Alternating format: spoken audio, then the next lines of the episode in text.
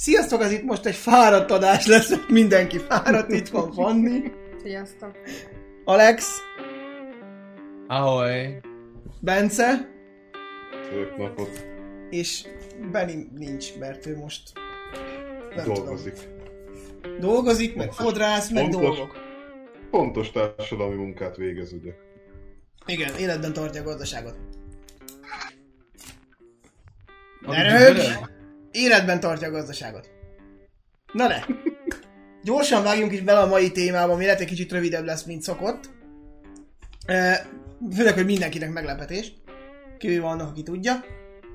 Ugyanis most arról fogunk beszélgetni, hogy a Wonder Woman végén, aki látta a filmet, az ugye Árész azt mondja, hogy azt fogalmazza meg, hogy nem az emberek, vagy hogy az emberek gonoszak, és hogy az emberekben ott az eredendő gonoszság, és a pusztítás magva, és hogy tulajdonképpen a, az istenek, vagy maga az isten, akire azt állítják, hogy a Marsról vagy Árészról, hogy a, ő maga a háború, és ő gerjeszti a háborúkat, az nem gerjeszti a háborúkat, csak segít az embereknek, és megmutatja, hogy hogy, hogy tudunk harcolni. Nem, hogy hogy tudjuk végül egymást kipusztítani. Hogy tudjuk végül egymást kiírtani. Ezen Jaj, a gondolat... vidám téma. Ugye? Mostanában ilyen témáink vannak, majd beszéltünk már a háborúról, meg fogunk még beszélni egy másik háborúról is későbbiekben, de akkor beszélgessünk kicsit erről, hogy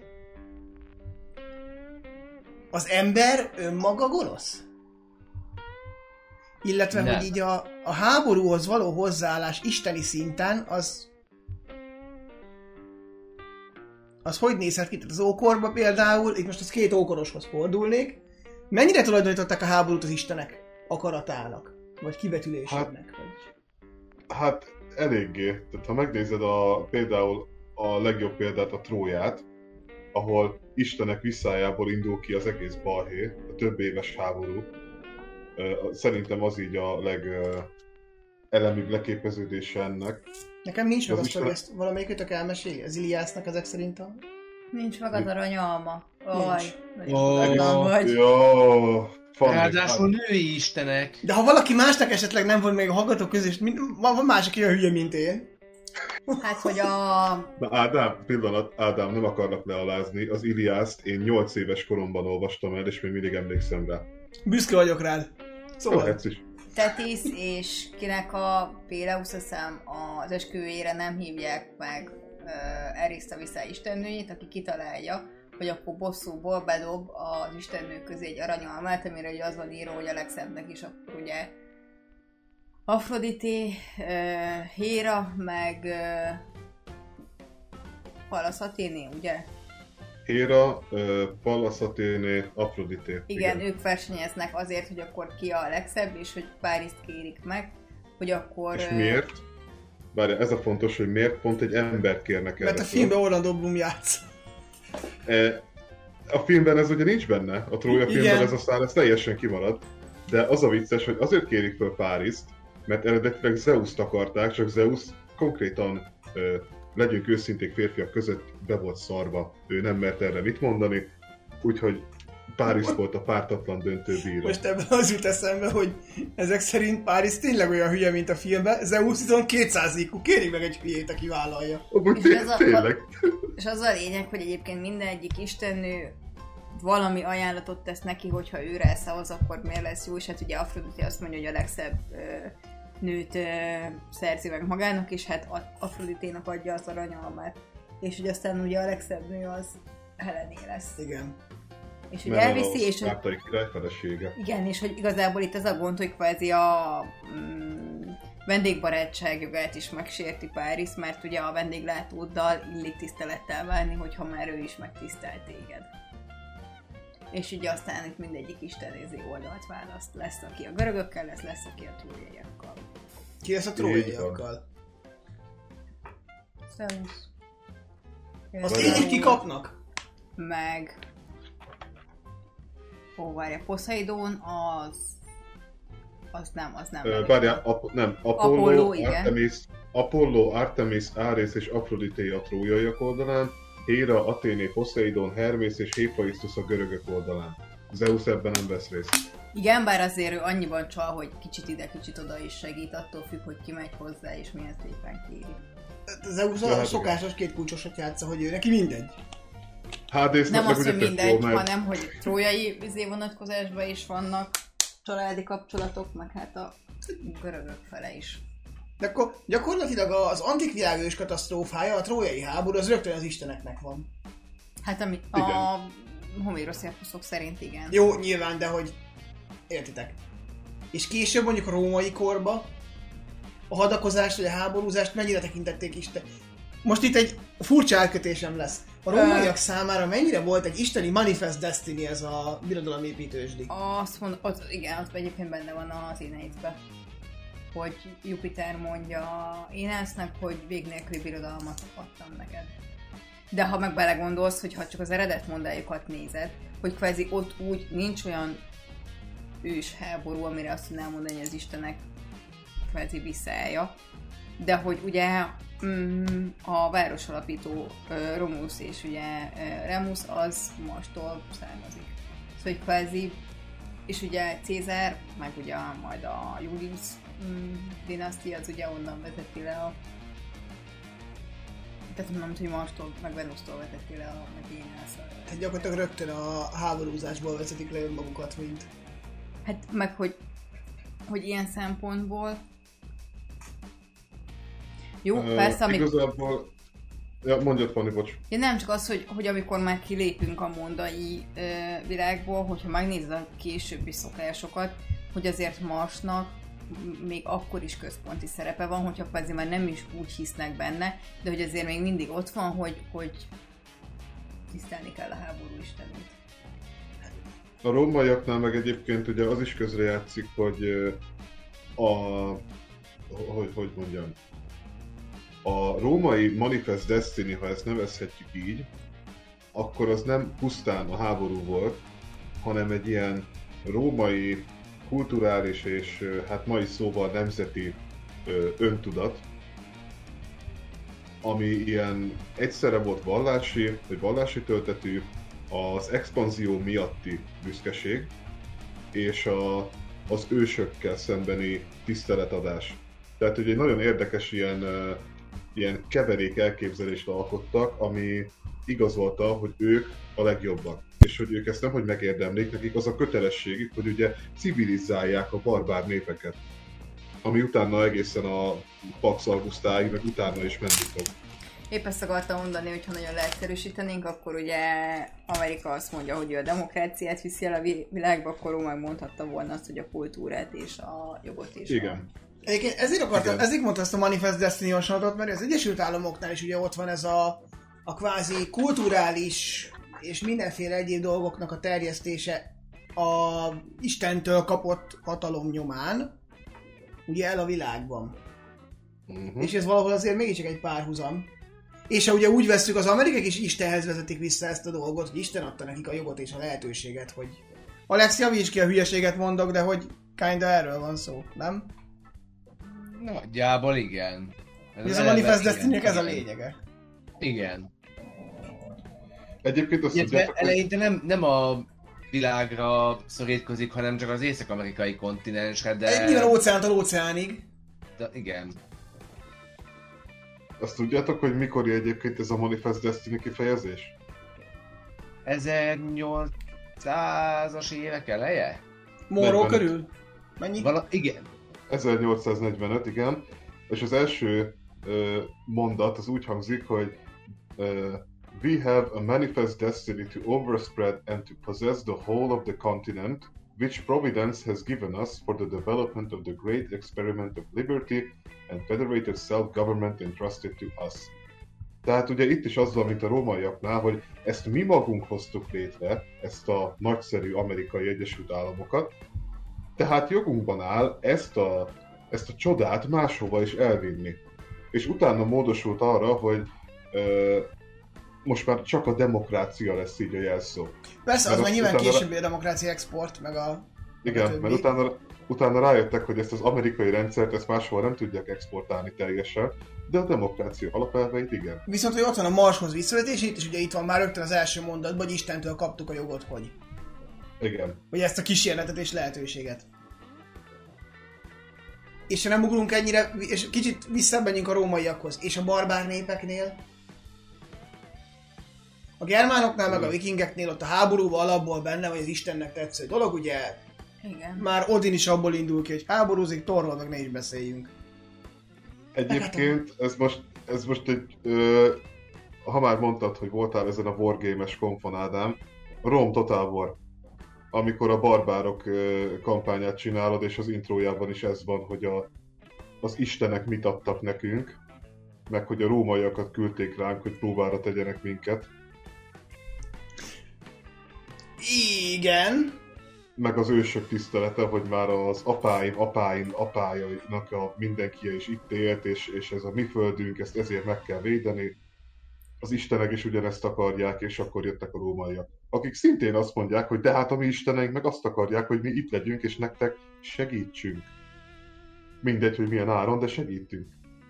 Egyébként, ami eszembe jutott, hogy szerintem nem is feltétlenül azt érdemes nézni, hogy mely kultúrákban, népekben figyelhető meg egyfajta kitüntetett szerep a háború istenségének. Szerintem sokkal inkább az az érdekes, hogy hogyan állnak hozzá a háborúhoz, meg a háború istenéhez is. Itt gondolok arra, hogy például a, a rómaiaknál ugye szokás volt, hogy a hadizsákmány egy részét ugye felajánlották ö, ö, Marsnak, mert hát ugye ő az, aki a hadivállalkozást ö, segíti. Meg hogy meg előre is áldozatot tettek ugye a megfelelő isteneknek, hogy igen, meg hogyha egyébként nézitek az antik mitológiát, azért ott a háború istene nem egy férengző vadállat, vagy hát Eritek, mit akarok mondani, ezért minden istennek több funkciója van, és hogy nem tudom, hogy kvázi, hogy igen, mi azt mondjuk, hogy a háború istene, de hogy szerintem sokkal inkább kifejezőbb az, ha azt mondjuk, hogy a, a harcművészet a hadművészetnek. Nem. És ez szerintem ugyanúgy megvan az északi népek mitológiájában is, a, ha csak a valkűrökre gondolunk, vagy az, hogy, ugye, hogy akkor kikerülhet a valhallába, hogy kvázi nem a vérszomjas háború a, lélek, a lényeg, hanem hogy kvázi nem tudom, becsületes harcosként érd le az életed? Igen, és ez, ez egy Igen. nagyon fontos különbség. Ez nem tetszett egyébként a, ha már ugye Wonder Woman, hogy ne kanyarodjunk el annyira, ez nem tetszett az Árészféle hasonlatban. Árész a háború istene. Rendben van. De az, hogy mit tesz valakit harcossá, az nem az, hogy oda megy és válogatás nélkül gyilkol.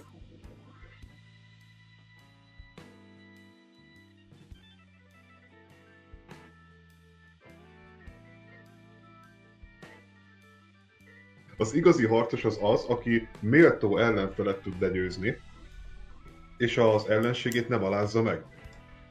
Ugyanez ugye a vikingeknél, ez a Valhalla sztori, és ugyanez volt igaz Árészről, tehát amikor a filmben azt mondja, hogy ő azt akarja elérni, hogy az emberiség kiírtsa saját magát, akkor azzal kvázi megszünteti a saját létjogosultságát.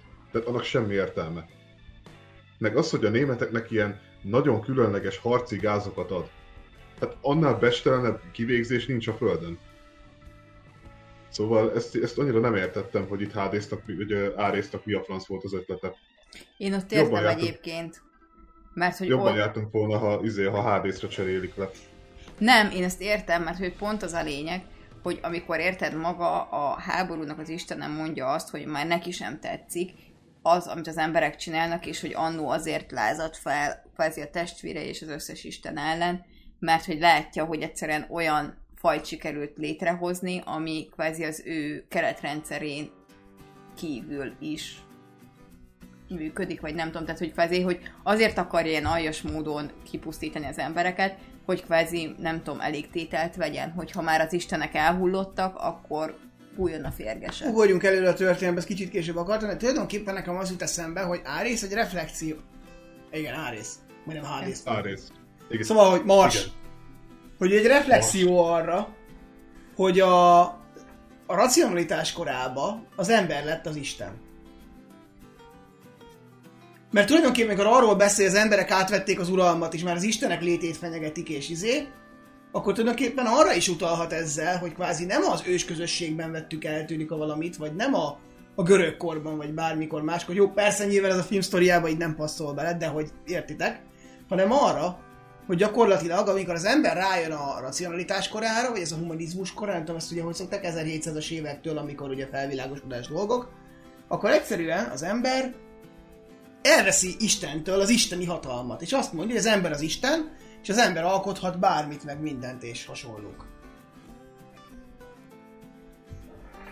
Hogy szerintem ez kicsit inkább erre akarhat utalni, hogy hogy tulajdonképpen Árész vissza akarja adni az isteneknek a, már a nincs- világot. De már nincsenek istenek, csak ő van. Hát itt, itt, szar, ezért kell neki a Wonder Woman, hogy benépesítsék a bolygót.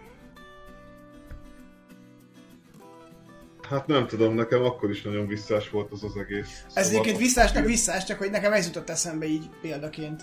A Lex... De a film... Ja, Alex tényleg még nem is mondott semmit. Én nem is nagyon láttam a filmet. Én azt mondom, belefolytott, belét folytottam a szót. Nem, figyelek, hogy hol Ja, kapcsolódhatnék be. Jó. Akkor izé, tudod mit, Alex, akkor ezek alapján te, te mit gondolsz erről, hogy a, a háború, vagy a háborúnak az istene, az tényleg ilyen lenne? Hogy dögöljön meg a szomszéd tehene is, vagy inkább tényleg ez a viking vonal fele haladó ö, harcos kultúr fölé?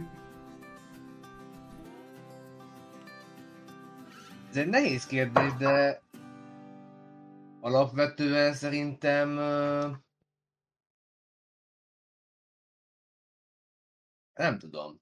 Most így gondolkodom, hogy melyik lenne a jó választás, de szerintem ez egy olyan kérdés, ahol nincs igazán jó válasz, mert nem igen, tudok mert mind a kettőnek van realitása. Mind a kettő oldalnak van realitása. Tehát, hogy nyilván van az a fajta harcos kultúra, amit te is emlegettél, de hogy, hogy van az a fajta hozzáállás, hogy tehát mind, a kett, mind a kettő megvan, és mind a kettő védhető álláspont. Hát Nekem igen. ide azt teszem egyébként emellé, hogy és mennyire tekintették az, az emberek a különböző korokban Isten büntetésének a különböző csapásokat? Most akkor nézzük az ókort. Tehát például a, a perzsa inváziót a görögök mennyire tekintették az istenek bosszújának, mert valamit nem jól csináltak. Szerintem nem. És mi van a rómaiakkal és A- a, barbárokkal? Szerintem addigra már ez a fajta vallásos töltet kiveszik. Igen, mert ugye addigra, mire megjön, megjön a, a nagy népvándorlás, addigra ugye a császár az Isten hivatalosan. Tehát ott van a római panteon, csak a császár lett a legfőbb Isten, és tényleg ez a... Sőt, addigra már kereszténység van, nem a császár a legfőbb isten, ő csak Istennek a legfőbb szószólója. De tudod, mire gondolok? Hogy a Persze. római hit az, az úgy módosult, hogy először a, a panteon, aztán a császár, aztán meg majd Isten, a, a az Isten. Inkább a, a görögöknek például ez úgy nézett ki, hogy ha valaki elrontott valamit, mondjuk nem mutatott be áldozatot Poseidonnak, elsüllyedt a hajója, ő valahogy túlélte, és akkor vezekelt, hogy hát ezt még egyszer nem. Vagy ott van az ókori Egyiptom, ahol szintén áldozatot kellett bemutatni, hogy kiáradjon a Nílus, és ha a fáraó nem tette meg, és asszály volt, akkor nyilván az istenek büntetése. És nyilván a Ha meg nem fáraó a tett- hülye. Igen, ha meg megtette és mégis asszály volt, akkor meg nem, ő, nem volt jó fáraó. Akkor lát, az istenek láthatóan nem őt akarták. Szóval ezzel mindent meg lehet magyarázni. Ilyen szempontból szerintem tökre érdekes, hogy a reformáció korában a keresztény kultúrkörben alakul ki egy olyan nézet, hogy például a török ugye az Isten csapáson, mert hogy ugye nem Istennek tetsző életet éltek, hogy a keresztény kultúrában mennyire szivárog vissza ez a nézet, És hogy pont itt eszembe, ugye, mert hogy most ezek úgy eszembe, hogy Attilára szokták az Attila Isten ostora. igen. De hogy ez szerintem sokkal két, tehát ez nem egykorú megfogalmazás, hanem ez egy sokkal később megfogalmazás Attila tetteivel kapcsolatban. És ez lehet, hogy akkor inkább ez a ottomán hódításokhoz visszavezethető, hogy ott a Nem, fele... szerintem ott még a középkor folyamán alakul ez ki valamikor. Meg ugye Martel Károly idején sem mondták azt, hogy az iszlám a Isten bosszúja, hanem igazából, hogy Martel Károly megvédte a kereszténységet, hurrá! Igen, csak ezt akarom mondani, hogy valahol ez szerintem érdekes, hogy hogy a keresztény kultúrkörben is tudunk ilyen párhuzamot vonni, ahol megjelenik a, a háború, ugye a háború istene, nem? Mert hát egy az Isten. De vagy például a hajzét nézzük, a, előbb jutott eszembe az iszlám is, hogy azért ott is valahol a, a hódításnak, a hitterjesztésnek ö, értéke van. Most erre nem Hát ugye náluk van a dzsihád, ami Várj, várj, még mielőtt belemész a dzsihádba. A hódítás, a proféta szava, a proféta igéjének a hirdetése. Ők azt ezzel Yeah, pont ezt akartam mondani, és itt pont a dzsihádnál akartam most erre rátenni, hogy viszont ez náluk nem feltétlenül jelent katonai agressziót. Nem, nem. Mert ugye, hogy a dzsihád is lehet a, a belső harc, nyilván használják ugye a vallási háborúra is, de a dzsihád maga lehet belső harc. Úgy igazából, ugyanígy a proféta igének hirdetése is alapvetően egy békés dolog, mert mi hirdetjük az igét, és bízunk benne, hogy az embereknek megtetszik. Igen, Aztán ugye a dzsihád- jönnek majd a, bocsi, vagy jönnek az oszmánok, akik ugye azt mondják, hogy mi lenne, ha nem vennétek fel ezt a vallást, és inkább adóznátok. Igen, tehát a a dzsihádnál mindig probléma van, hogy hogyan interpretálják.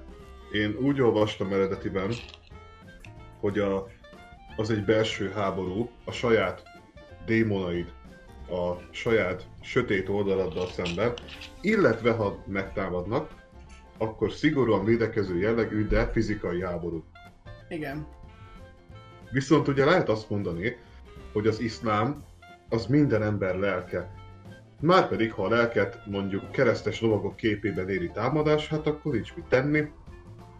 Akkor, akkor Rómáig kell visszaverni őket. Igen, meg hogy ezt lehet sokféleképpen interpretálni, és nyilván itt a vallási interpretáció egy más dolog, de ha már emlegetted őket, ugye ott vannak a keresztes háborúk.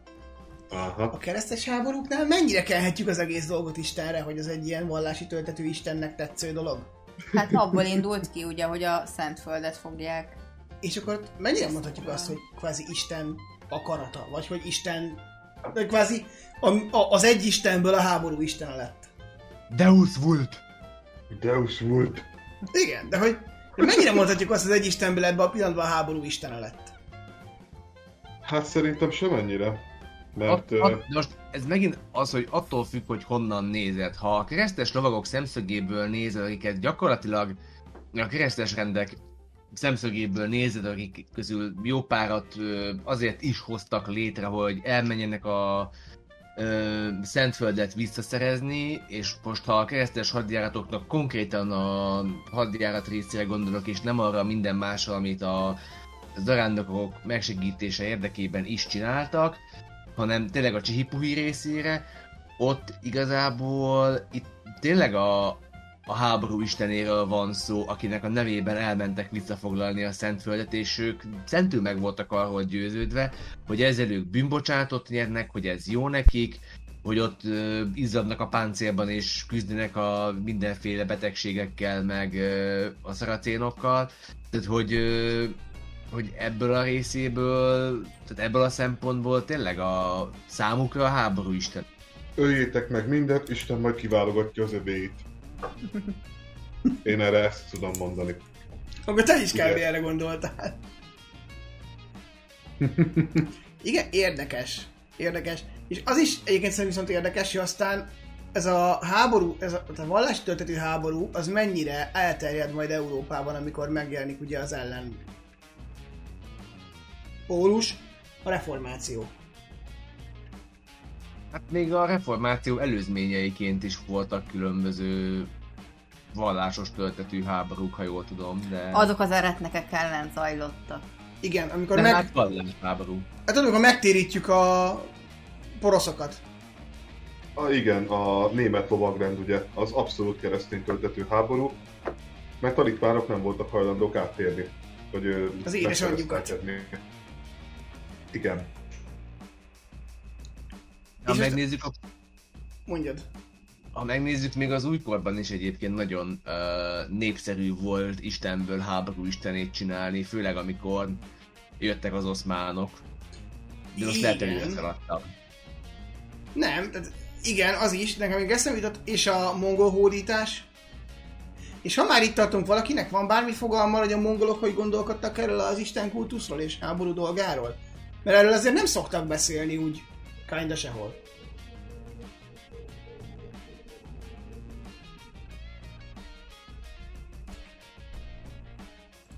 Hmm. Tudom, erről olvastam már, hogy volt valami spirituális indoklásuk. Hmm. Úristen, mi volt az? Tudom, hogy volt valami... Uh, igen. Igen, a, a, a Pax Mongolica. Ezt nyilván nem ők hívták így, hanem Persze, hogy nem. Persze, hogy nem. Tatárbéke, ugye? Uh, hát ők gyakorlatilag ők is úgy voltak vele, hogy kultúrát visznek. Stabilitást hoznak. Mert ugye képzeld magad a mongolok helyébe. Persze Genghis Khánnal az élen. Mit látsz? Körülötted Mongóliában uh, egymást, hát ilyen foszlányokért gyilkoló törzsek, keleten egy magába zárkózott, teljesen ilyen felkészületlen, de dúsgazdag Kína, ami kizsákmányolja a polgárait, nyugaton meg ezt a feudális anarchiát, amit középkornak hívunk. A közel-keletről meg ne is beszéljünk, mert ugye ekkoriban még zajlik az arab polgárháború. És a mongolok úgy gondolták, hogy hát ebbe rendszert kéne vinni. Amit meg is csinálnak egyébként, mert a, a, a mongoloknál is kb. úgy volt egyébként ez a ez a tolerancia, mint az oszmánoknál. Aki nincs ellenünk, az velünk. Tehát ha valaki behódol, megfizeti az adót, amit kérnek, akkor békén hagyják. És ugye most lehetne azt mondani, hogy de hát rengeteg várost elpusztítottak, és több millió embert megöltek. Ez így van. Mert példást statuáltak. Lehetett mutogatni a, a koponyahalmokra, hogy vagy azt csinálod, amit mondunk, vagy ez van. És hát ugye ez egy elég működőképes stratégia. Végül is az aranyhorda az elég sokáig fönnmarad ö, közép-kelet-ázsiában. Az is az, azt teszem, hogy egyébként alapvetően viszont a mongolok ugye a vallást nem keverték bele semmibe. Ők is ezer millió vallásba hittek, Igen. és náluk ugye az egésznek olyan vallásos tölt... Bár egyébként ez nekem kicsit fura, hogy sose beszélünk arról, hogy Genghis Khánéknál mi volt a, a mongol törzseknél az alapvallási. Ö, Valószínű ős kultusz. Több, mint- mert Valami sámánizmus nyilván. Igen. Ö, Az ilyen közösségekben szinte mindig ős kultusz, vagy sámánizmus, vagy ezeknek a keveréke van. De érdekes, ez is se kerül szóba. De ha már így ezekkel, meg ugye jönnek a, az oszmánok és Isten csapása, és Attila is Isten ostora, és mongolok is Isten ostora, mikor szűnik meg ez a valamilyen Istenre mutogatás? Hmm. A humanizmusban megszűnik teljesen, amikor azt mondjuk, hogy Isten akarata? És Isten akarta ezt, hogy mi így háborúzzunk? Szerintem inkább a, így a 10, 18, szerintem már racionalizmussal, mármint így a felvilágosodással ez eljön. Én is ezt akartam mondani, hogy a felvilágosodás az, ami úgy, úgy merőben felülírja vagy szakít ezzel a történettel, és persze utána is még a 19. században, meg a 20. század elején vannak a, az uralkodók által arra történő hivatkozások, hogy ö, Isten akaratából vagyok uralkodó, vagy, vagy ugye ott is meg kell erősíteni a, az Istennel való köteléket, a, a koronázások alkalmával, szentmise keretében, stb.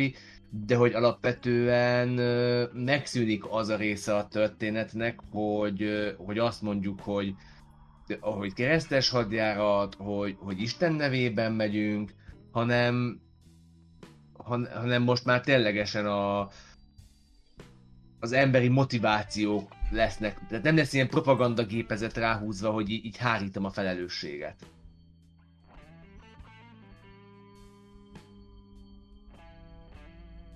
És mikor kerül esetleg újra elő az Istenre mutogatás? Szerintem nem kerül elő, és pont ezért kezd aljasadni a, a háború. Mert onnastól kezdve kvázi kiveszik a... Hm, nem tudom, mennyire nevezhetem nemes eszmének, de hogyha belegondolunk akár a világháborúba, vagy a, a viszonylag modernebb csatáknál, hogy ott már ugye nincs ez, hogy Vagy egy nemes célért harcolunk, mert nem. Ez amúgy Ö, mindig szeretnék de. nemes célt adni a dolognak. Mindig mindenki Gondolja- próbál. Gondoljatok bele, ha már így szóba hoztad a világháborúkat, ugye Isten, haza, család, ilyen elvek, meg az ászló. Isten egy lett azokból a jelszavakból, amikre fölhúzták az egyes nemzetek a saját identitásukat. Viszont én Tehát ott van a, ott Igen, van a de akkor- német, Akkor úgy mondom, német- hogy izé, míg a keresztes hadjáratok esetében azt mondjuk, hogy kvázi Isten akaratából harcolunk, hogy ez amit te mondasz, hogy a, a modern korra igazából az, hogy mi, mi Istenért harcolunk, az egy üres frázis lesz. Ö, És én- Igen. És én mellé tenném azt, hogy viszont kiveszik az a fajta idézőjeles lovagiasság. Ja, ha már a vikingeknél emlegettük, amikor ez a jó harc volt, becsületes harc volt, akár a rómaiaknál, hogy azért egyfajta becsülete van a háborúnak, Uh-huh. stb. Az, Az- az első világháború után azt teljesen kiveszik. Az Gyakorlatilag első az- világháborúval veszett ki gyakorlatilag. Igen, az a első világháború-. Az első háború, világ, Hát ugye- első világháború és alatt eltűnik. Hát ugye ott még, ott még tartja magát a repülések között ez a lovagi kultúra, de az így a, a, az utolsó. Mert ők ugye egy nagyon furcsa külön állatfaj. Igen, aztán utána nyilván az is standardizálódik, és ott már van, ott már a második világháborúban vannak pilóták, akik ehhez még tartják magukat, de már régen nem ez a jellemző. Igen. Tehát, hogyha kiugrik a gépéből, akkor nem lövöd le. Ha látod, hogy már izé füstöl, meg baja van, akkor nem bántott tovább, ott ez már teljesen eltűnik. Uh-huh. ott vagy megölöd az ellenséget, vagy te halsz meg. Az, az ennyire. Tehát a, ugye elindultunk ilyen magasztosságból, miközben a háborúnak mindig ez egy alapja van. Ha nem te ölsz, akkor te halsz meg. Csak most már nem Nyilván. húztuk fel semmire. Most már csak így puffogtatnak frázisokat, meg fegyvereket, és uh, ilyen teljesen ez a barbár szintre vitték le az öldöklést. Elég megnézni, mi történik a keleti fronton. Szóval, ha úgy veszük Árésznek, mégiscsak igaza van. Amúgy lehet, baszki, most hogy belegondoltam. Én inkább azt De mondanám, várjál, az még első VH, az még első VH, ott még volt remény. Én inkább azt mondanám, hogy amint kiveszik a, a háború istene a háború mögül, igazából ott kezdődik a lejtmenet. Egyébként most teszem, hogy a középkorban mérhetetlen mennyiségű atrocitás történik. Igen. Tehát, hogy persze nyilván nem kell a rómaiakat se félteni, mert hogyha ki kell tiltani egy várost, hát ugye Cézár is az aléziai nőket és gyerekeket hagyta éhen veszni a saját tábora és Vercingetorix tábora között. Igen. Stratégiai döntés alapján. Mert hogy ő is tudta őket élelmezni. Nyilván Vercingetorix se azért küldte ki őket. De hogy alapvetően az a fajta szándékos mészárlás, amikor komplet városokat írtunk ki, for the sake of law, mert ugye erre elég sok példa van a keresztes hadjáratok történetéből, vagy amikor a baráti várost, Konstantinápolyt ugye kifosztjuk és felosztjuk. Igen. Ilyen azért a római időben Hát a római időkben ez, ez maximum egy-két várossal. Ugyanígy, ugyanazt csináltak, mint a mongolok, hogy példát statuáltak. Amennyiben, Igen. amennyiben egy várost elpusztítottak a rómaiak, Lásd Ö, Kartágon. Kár- Igen, de Cartago, a Cartago az egy ilyen statement volt. Tehát Cartagót azt, azt ö, Cartagóiak is tudták, hogy ha rómaiak nyernek, akkor ott kőkövön nem marad. És ők is lebontották volna Rómát az alapokig egyébként, hogyha Így van. Így van, tehát az a egy Antipának más, van annyi töke, hogy beveszi. tehát ez egy picit más kategória, de ha gondolj például a, a görög anyaföld római meghódítására, nem kellett olyan sokat mészárolni, egy-két várost fölégettek, a görögök átálltak. De nekem tudjuk még erre eszembe? Hogy ami egy ilyen nagy példastatuálás, és rendszeresen emlegetjük ugye a rómaiaknál, az ugye a zsidók nagy templomának az elpusztítása. Ö, igen. Viszont ott meg ugye egy lázadást vernek le. Igen, az egy államellenes felkerés volt. Tehát az, fe, igen. Ők, hát ő- ők nem azért mentek oda, hogy a római több isten hitet meg a császár istenségét beleverjék a zsidókba, hanem mert a zsidók föllázadtak, ezt meg kellett oldani, mert fenyegette a birodalmat. Ennyi. Igen. És most gondoljunk, hogy a keresztesek, amikor beveszik Jeruzsálemet, még az első hadjáratba. Mi az első dolguk? 1999. Igen. Hát három napig lemészárolnak mindent. Aki él és mozog. Keresztényeket, nőket, Ja. gyerekeket, zsidókat, muszlimokat, mindenkit. Mindenkit. Ott igazából, és ugye ráadásul a talán a muszlim, olyan csapat muszlimot egy templomban mészárolnak le, ami ugye Isten szemében is bűn. Igen. És arra pedig azt mondták utána, hogy megtisztultak az ellenség vérében. Tehát az, hogy te bemész egy templomba, ahova fegyverrel tilos bemenned, ott megölsz valakit, ami, ami Isten Ami Ez- vétkek között van, de miután az ellenség vére fröccsent rád, ezért te tiszta vagy. Az mindegy, hogy a templom padlóját nem érheti vér, mert megszentelt földön nem hullhat keresztes vér. Hát, lehet, hogy rájuk esett az összes, tudod, felfogták. Ja, aláfeküdt ahogy pár, ez pár ilyen lovag, ja, pár ilyen lovagi apród aláfeküdt szőnyegnek, mi? Hát, hogy megtisztuljanak. Tehát belegondoltak, ez szürreális, nem? Tehát beveszel egy várost, és hogy és az, a másik, ugye Kártágónál is nem arról van szó, hogy oda ment volna római sereg, és kiirtotta volna Kártágót az utolsó szál emberig. Tehát a várost büntetik meg, a fizikai várost. Nem Igen. feltétlenül az embereket benne. Mert hogy nem az ember, kvázi az emberek meg akarnak példást statuálni. Nem csak kiírtani akarnak egy városra, azt Hát nem kiirtani, hanem gazdasági szempontból ellehetetleníteni, és akkor élhetnek ott az emberek, csak Persze, nyilván, de hogy azért ez mégiscsak más, mint konkrétan lemészárolni embereket, és egyébként ugye a német-római lovagrend területein ott meg egymást érték a különböző törzsekkel szembeni fosztogatások, gyújtogatások, gyilkosságok, Ö, amiket igen, a, a ami- német lovagrend követett el. Nem véletlen, hogy aztán, amikor egyszer megverték őket csatába, akkor minden elfogottat kivégeznek a barbárok. Ö, a Grünwaldi csatára gondolsz? Igen, 1410, azt hiszem. valahogy úgy. De ugye ott például minden elfogott német-római lovagrendi harcos kivégeznek. Hát, Ja, 1410. valahogy az ember meg tudja érteni a bosszúvágyukat. Vagy ugye a 30 éves háború, Na hát az, az, első meg már... olyan, az első olyan háború, ami, ami után az európai, ugye 1618-tól 48, az első olyan össze-európai háború, ami után a nagyhatalmak vezetői összeülnek beszélgetni, hogy ha ezt még egyszer megcsináljuk, akkor Európának vége van. Kőkövön nem marad, és egyébként ugye... Közép, Közép-Németországot letörlik a térképről, ugye Magdeburg, amikor a 24 ezer lakosból 12-en maradnak életben, és ők is csak azért, mert a város határon kívül voltak. És itt ugye ne felejtsük el, hogy mindig vannak a, spaci, a pacifista svájciaiket mindenki szeret. Ja, persze. Hogy kik azok a zsoldosok, akik a legtöbb mészárlást követik el. Hát, ugye, érdekes. A svájci zsoldosok, ugye. Igen, de érdekes nézni, hogy hogy veszik ki a háborúból az ember, és tényleg valahogy ott, ahol, ahol azt mondjuk már, hogy a háborúnak nincs istene, akinek meg kell felelni, ott valahogy így barbarizálódik az egész. És egyébként, Ö, igen, addig, is, addig is barbár dolog volt a háború, csak ugye... nyilván karddal Nem egymásnak esni és levágni a másikat, ez nem éppen a magas kultúra. Igen, csak ugye megvolt ez a pátosz, hogy a, a bajtársad életéért tetted, a hazádért, az istenedért, az ászlódért, stb. És ebbe, ebbe tényleg hittek is. Csak utána, amikor már eljutunk a modern háborúkig, ha te most például egy amerikai tengerészgyalogosnak azt mondod, hogy te Amerikáért ölöd meg ezeket az arab felkerőket, Akkor akkor arcba pistok röhög. kettőt, hogy- pa- pistok kettőt, hogy mi van? Nem, én azért ölöd meg, mert megölték a bajtársam, Ez, ezt akartam, a háborúból igazából ez maradt meg, hogy a katona miért harcol, mert a mellette állóért. Az is érte harcol. Hogy a Mhm. bajtársiasság meg megmaradt tulajdonképpen azért ölök, mert különben minket ölnek meg, meg az én bajtársamat. Ennek a legszebb és legromantikusabb leképezése a Phalanx egyébként. Mégis kikapott a A- légiót. Ö, igen, mert taktikailag nem volt olyan rugalmas, mint a, a Igen. Cohorts, de a Phalanx az konkrétan erről szólt, hogy mindenki saját magát, meg a mellette állót is védi. Leonidasnak ugye erre van egy nagyon szép beszéde a 300-ba. És már a film Igen. annyira azért nem jó, de az egy nagyon szép megfogalmazása.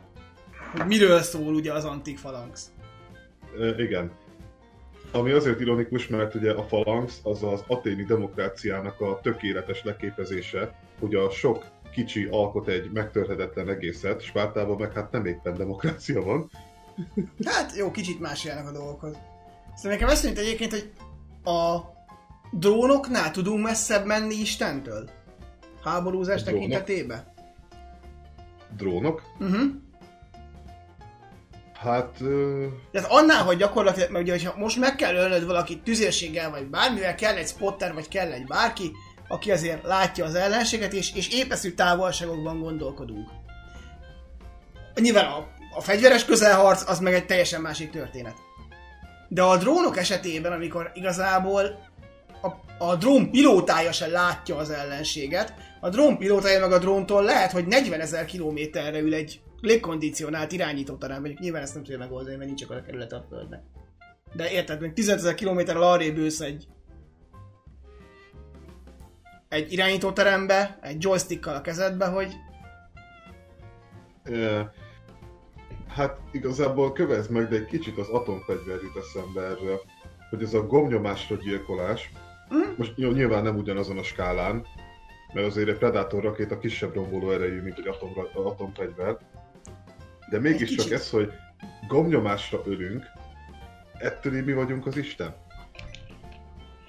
Mert hogy akit lelövünk, vagy akit ezzel elpusztítunk, annak még a közelébe se vagyunk.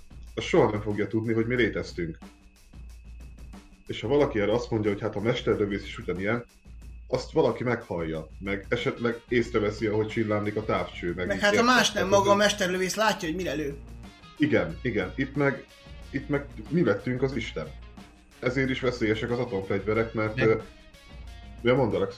Ö, a, a mesterlövész példához még annyit tennék hozzá, hogy lehet azt mondani, hogy ugyanezt csinálja, mint az atombomba, de a mesterlövész annyiban emberségesebb, hogy egy célpontja van. Viszont a atombomba, hidrogénbomba és ezek ö, igazából kérdés nélkül írtanak ki mindenkit. Igen. A mesterlövész meg ugye igyekszik. Ja, meg a másik, hogy a, hogyha már így a modern fegyverekről beszélünk, ugye Istennek tetsző cselekedet az, hogy ha már háborúzni is kell, akkor az ellenfelet nem kínozzuk. Tehát egy vágással öljük meg, ha sebesült és nem tudjuk megmenteni, végezzük ki. Értitek, mire gondolok, hogy fölösleges szenvedést okozni még háborúban sem fair. Ö, az- nekem az ne- ami eszembe jutott, bocsi, így a mesterlövészek kapcsán, és ugyanúgy a, a Wonder Woman-ben hangzik el, amikor ugye a mesterlövész csávónak mondja, hogy, hogy mennyire szégyenletes dolog az, hogy kvázi nem szemtől szembe áll az ellenfélel, és ugye úgy lődözi le őket, hanem hogy akár hát neki háttaláló ellenfelet is ugye lelő a puskájával, hogy ugye ez is hozzá tartozott a régi hadierényhez, hogy ez a harc az, amikor szemtől szembe. Igen. Hát... Az erényes háború, amit én emlegettünk, ez a karddal szembeszállsz a másikkal. Vagy bármilyen más szúró és vágó fegyver, ami nyilván... Hát vagy régen, hogyha csak a párbajokra gondolsz, hogy lehetett pisztolypárbaj, de hogy kvázi ott is szemtől szembe tudtad, hogy kire lősz, meg kirő rád. Ugye most már főleg a, még a Bencéhez kanyarodnék vissza, hogy itt ö, nekem az az érzésem, főleg itt a második világháború óta, hogyha megnézzük, az ellenség, és itt Fannihoz is kapcsolódok, hogy ugye a, párbajnál, vagy a szemtől szembeni harcnál, ugye egyetlen egy személy volt az ellenség. Ugye régen a régiek, ha így nevezzük őket, hogy csináltak olyat, hogy fölállt egymással a két sereg, és a csihipuhi előtt a két ö, sereg bajnoka összecsapott, és ők döntötték el a csatát. Tehát, hogy ez is egyfajta elegancia, viszont a második világháború óta én úgy látom, hogy a, az ellenségkép az, ami, ami már nem csak az adott ország, adott nemzet ö, hadseregére értendő, hanem, hanem az egész országra. Nem tudom, hogy értitek-e, hogy mire gondolok. Én értem, mire gondolsz, és sajnos ez már a búrháborúk óta. És az első világháborúban jelenik meg. Nyilván a második világháborúban Adolf Hitlerék ezt átviszik egy ponton, ami, ami nagyon átviszik. Csak így szintet emeltek rajta, nekem azért jutott eszembe egyértelműen, mert még az első világháborúnál az még ilyen, ilyen, ilyen szemi-elegáns volt, hogy jó, Igen, jó, az egy ilyen... tehát, hogy jó, jó, voltak ott is durva dolgok, de azért karácsonykor csak összeölelkeztek a lövészárok két partján. Az első évben. A következőben már annyira nem. Meg ugye ez is nyugati frontra jellemző, de igen, tehát hogy azért ott még van egy ilyen bajtársiasság a másik felé. Az, ugye az, is, az a- is még úgy indult, mint egy klasszikus háború, hogy felállnak egymással szembe csihipúi, csak aztán ott mindenki Rájöttek. azt is hitt, hogy vége lesz karácsonyra, szóval tulajdonképpen. igen, csak aztán rájöttek, hogy ez így, így nem, nem fog menni, mert a, ugyanolyan erősek az ellenfelek. És igen, ilyen szempontból nagyon érdekes, Bence, ez neked területed, ugye a coin stratégia. Amikor egy felkelést próbálsz elfolytani, és azután, hogy alapvetően ugye a háborúban dehumanizálod az ellenfeledet, most humanizálod az ellenfeledet. Ö, Most, hogy megkértél, hogy lefordítsam ezt a megtisztel előadást, ez, Valamikor a jövő héten fel lesz a Youtube-on. ö, ez teljesen új megvilágításba kerül. Ő is arról beszél, hogy, sőt pont volt egy ilyen rész tőle, hogy a konvencionális háborúban rengeteg ember meghal. Mi is sokat ölünk, ők is sokat ölnek, és mégis azt mondjuk, hogy miénk a morális fölény, a moral high ground. Viszont, hogyha felkelés elhárítás van, az, az sokkal személyesebb. Tehát ott minden nap látod azt az embert, akit meg kellene, hogy védjél, de ha te se tudod, hogy mitől, és olyan nonverbális üzenetet közvetítesz felé, hogy te fenyegetést jelentesz, akkor ő nem fog téged szeretni. Tehát mondhatod, szajkózhatod azt, hogy te azért vagy ott, hogy megvéd őket, jelesül ugye ő Afganisztánról beszél, mondhatjuk azt, hogy értetek vagyunk itt.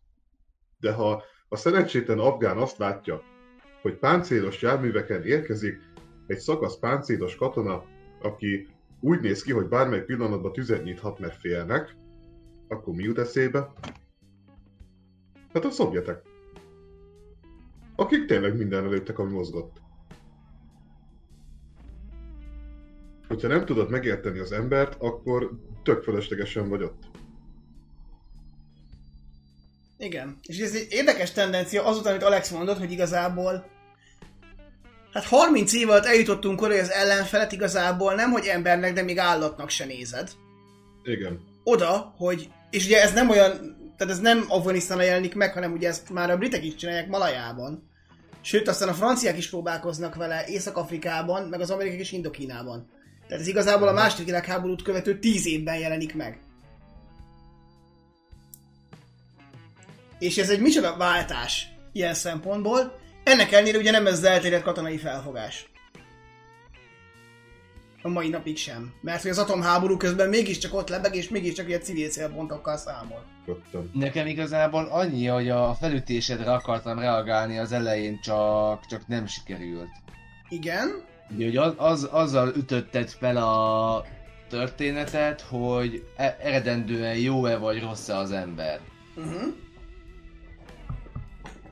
Va- val- valami ilyesmivel indított. Igen.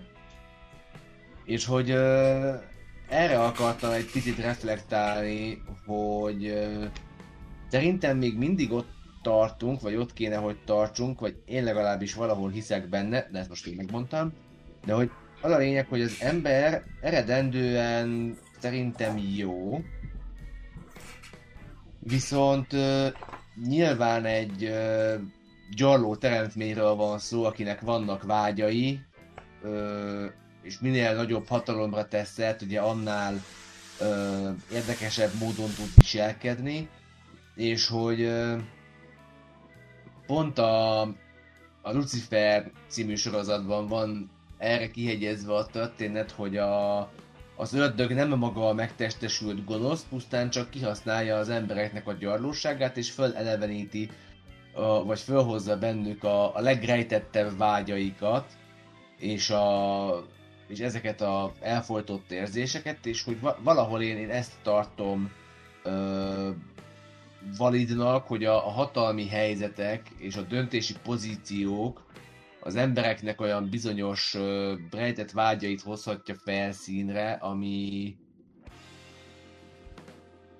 ami, ami ö, eddig el volt ö, folytva és megmutatja a foga fehérét, és valószínűleg, hogy, hogy ezért ö, is durvultak el a háborúk az idők során, hogy mivel már az ember ekkora mértékű hatalmat kapott, így bár eredendően jó, viszont a, a vágyai, és itt most a hatalomvágyra gondolok, és a mindenféle külső hatások miatt, ö, gyakorlatilag ugye Istenné vált, és visszaél ezzel a hatalommal. Ez egy szép gondolat, érted? Nem ez a megfelelő kifejezés, de érted. Igen. Egyébként igen, ez nekem is eszembe jutott, hogy valahol az ember gyarlósága az, ami oda vezet, hogy, hogy itt tartunk. Nyilván ez Igen, tudományos, technológiai és minden egyéb dolgokkal párosulva, de az emberi gyarlósággal. És nyilván ennek ide. a pszichológiája valószínűleg ki van már dolgozva, vagy foglalkoznak már vele, hogy az ember ilyen hatalmi pozícióban hogyan működik. Hát ez ugye bizony- most bukott meg az összes ilyen pszichológiai kísérlet, mert kiderült, hogy manipulálva volt az egész. Á,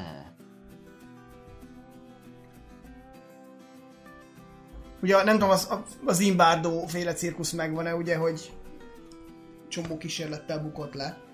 A börtönkísérletes? Igen, például a Stanford börtön is, hogy pont amit te mondasz, Alex, azt manipulálta, azt mutatta volna meg, hogy hatalmi pozícióban az ember mivé válik, de ugye hát kiderült, hogy nem egészen úgy csinálták, mint, mint kellett volna. Hát igen. Amit azért sajnálok, mert egy nagyon jó kísérlet volt.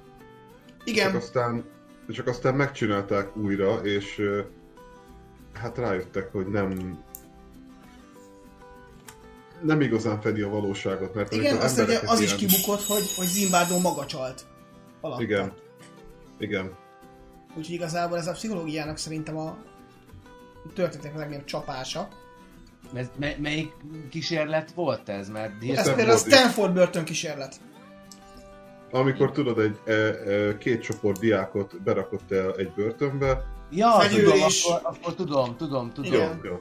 fegyőrök meg fegyencek, és akkor megnézte, hogy a hatalmi dinamikák hogy változnak. És kiderült, hogy a fegyőrökből állatok lettek, csak ezért tett Zimbardo, hogy állatokká válják. Igen. Tehát kiderült, hogy a propagandának van szerepe az emberi életben. A... Hát ezt eddig Jó, is de a- tudtuk.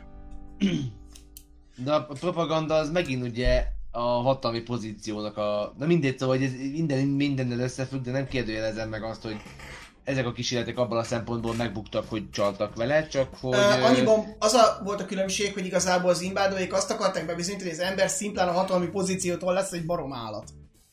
Ja, és de tömegben is. És hogy kiderült az, hogy az ember nem a hatalmi pozíciótól lesz barom állat, hanem a megfelelő utasításokat adsz neki.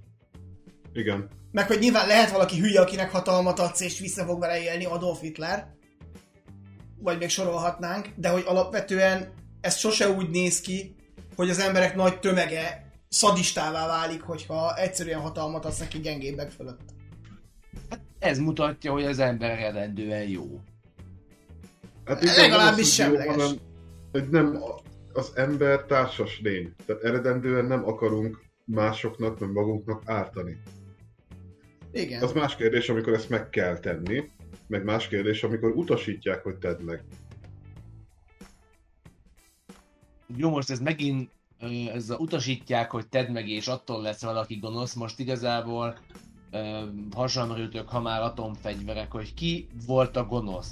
Az, aki azt mondta, hogy dobják le az atombombát, vagy az, aki megnyomta a gombot, hogy kinyíljon a repülőgép ajtaja, és kiejtette a bombát. Szóval a végére kicsit futurológiába csapjunk át, és ezt felolvasnék egy szép két mondatot. Felejtsd el a haladás és megértés ígéretét, mert ebben a komor sötét jövőben nincs más, csak a háború. Nincs béke a csillagok között, csak a végtelen vérontás és mészárlás és a vérre szomjazó istenek kacaja. Ez ugye a Warhammer 40 ezer univerzum minden könyvének nyitó oldalán ott található, ö, hosszú monológnak a, a vége, és az volna a kérdésem, hogy szerintetek eljuthatunk-e oda, hogy a háború válik az Istenné?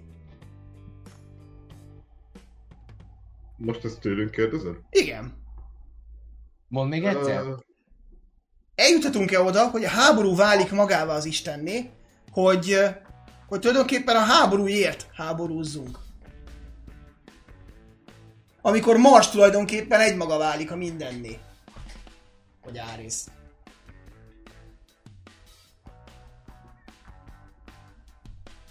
Ez már Hmm. megint egy olyan történet, hogy már, már ilyen Orwelli utópiába csap át. Nem is mondtam, hogy holnap bekövetkezik.